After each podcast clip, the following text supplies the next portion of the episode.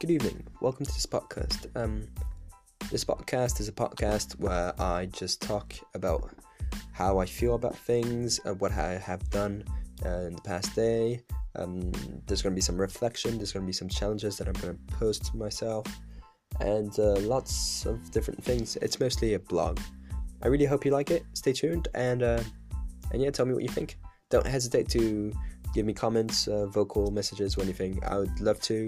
And if you can put like ratings, that would be cool. If nobody does that, and if nobody listens to it, no worries. I'm doing this podcast more for myself than for the listening of others. But it's always cool to have some feedback.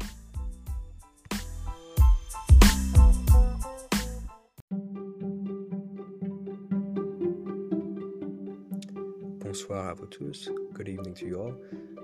Today we are going to dive in how I felt after Notre Dame burnt and what came after, and especially at the end I have discovered an interesting reflection in me that I think is worth it.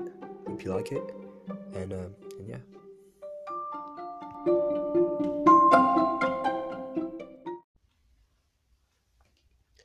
Yesterday night, as I walked home heading in the subway, I discovered that Notre Dame was burning.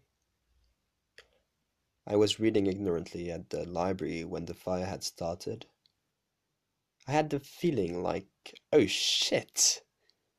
But I can't say I wanted to cry. For me, it was a monument, with history indeed, but a monument nonetheless. 800 years of French history in ashes. Who would have thought it would have burnt? Not me, and not today. I was finally nearing the entrance door of the building. My cousin and a friend were smoking right next to the door. I stopped and talked. Jacques, my cousin, was wordless. He could not support the feeling of having a part of Paris burnt to ashes. At least he knew later on that the relics were safe. So was his mind when the news broke. When they finished smoking, they asked me if I wanted to go drink a beer. I told them that I had no money to spend on beers. Timothée, our friend, kindly invited me. And then us all. We went to a bar. There we met a class of friends of Jack. She was convinced it was of criminal origin. There were too many coincidences to her eyes. We were sent Monday. According to her sources, 2 fires had started simultaneously. I phased out a little, listening from one ear, concentrating my focus on the image on the screen before us. Of Notre Dame burning in the flames. Did I want to cry? No.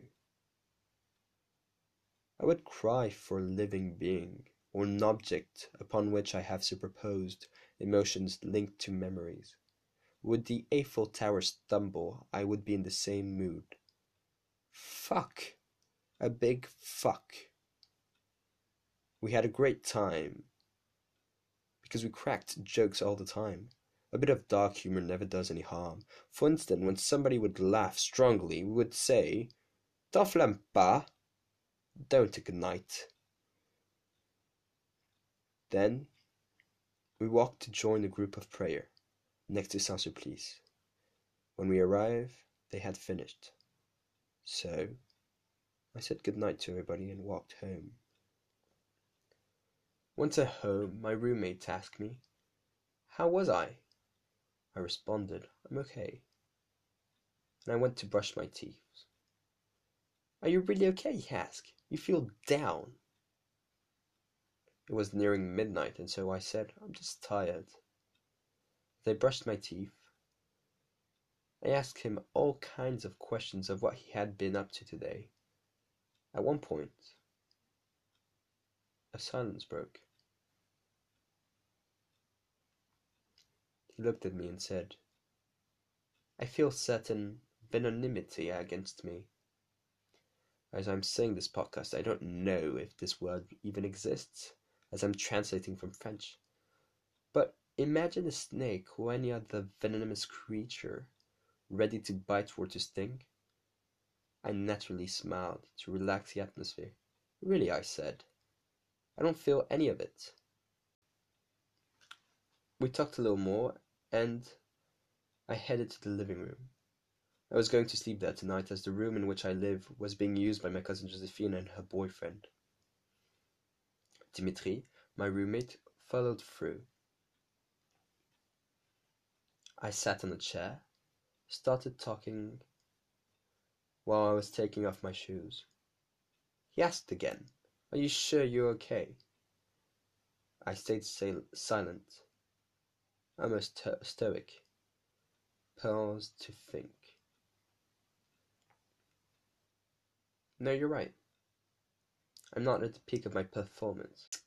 We could have looked like a couple when I said that. I feel like I'm letting myself live.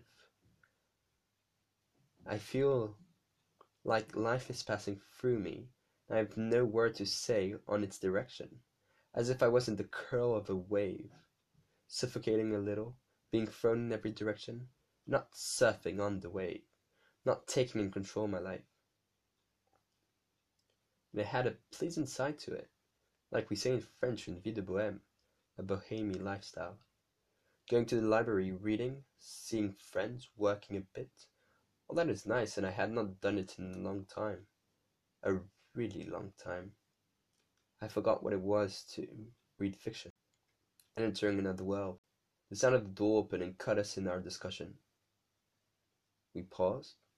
Then Dimitri told me that, by the way, he had resetted his old iPhone to lend it to me for the purpose of this podcast. As he was going through the settings, I saw my cousin and her boyfriend walking in. I went to the dishes. My cousin stayed with me in the kitchens, and we talked. It was great. But during that time, I had a thinking at the back of my head of what had been said with Dimitri, and something interesting came up. Was I really okay? And why did I always say to others, "Yeah, I'm okay"? I think I have an answer. But you'll have to listen to it tomorrow, as it is late and I'm going to bed.